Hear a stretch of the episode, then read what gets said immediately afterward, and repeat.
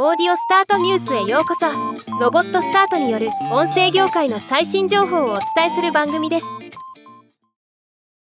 IAB が発表した2023年米国ポッドキャスト広告収益に関するレポート。先日すでにオーディオスタートニュースで紹介していますが今回はもう少し範囲を広げて紹介できればと思います。米国ポッドキャスト広告収益予想。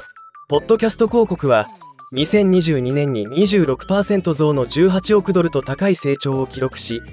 2025年には2倍以上の40億ドルに達すると予想しています。ポッドキャスト広告はインターネット広告収入全体11%増の2倍以上の速さで成長しソーシャルメディア広告4%増検索連動型広告8%増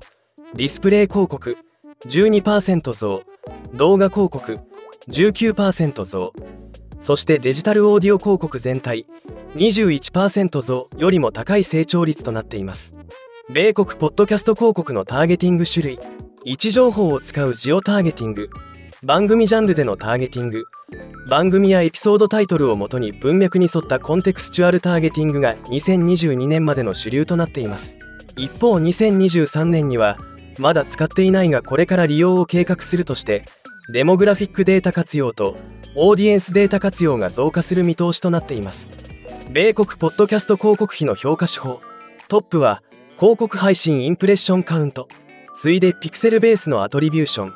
クーポンコードバニティ URL アトリビューション。売上購買リフトブランドリフト調査オーディエンス調査店舗内トラフィックのアトリビューションと続きました。さまざまな指標が組み合わされていることが伺える結果になっています。米国ポッドキャスト広告クリエイティブの長さ。2022年ポッドキャスト広告の50%が16秒から30秒の長さ。次いで35%が31秒から60秒の長さとなっています。2021年と2022年を比較すると短いものが減り長いものが増える傾向が見られます。米国ポッドキャスト広告の挿入位置。2022年トップの挿入位置はミッドロールの68%で次いでプレロール31%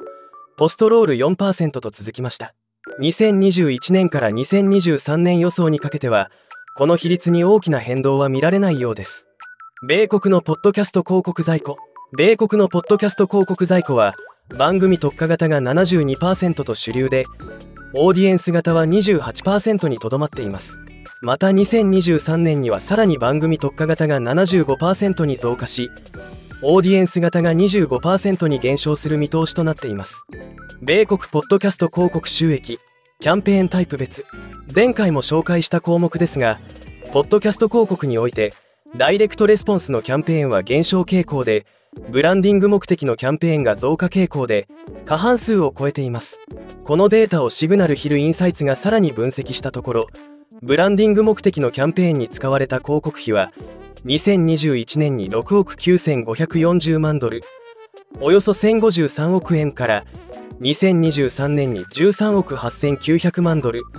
およそ2103億円へとほぼ倍増しています。ポッドキャストの広告主が求めているのはブランド認知度。ブランド検討度ブランド志向といったブランディングに関する KPI の向上だといいます。以前紹介したサウンズプロフィタブル発表のザ・ポッドキャスト・オポチュニティ2023レポートでもポッドキャスト広告主の購入動機はブランド認知向上がトップだったことと一致する結果となっています。ポッドキャスト広告のメッセージを届ける力高い傾聴姿勢完全聴取率の高さなどの特性を考えるとブランディングに効果的であると考える広告主が多いのはうなずける結果だと思いますではまた。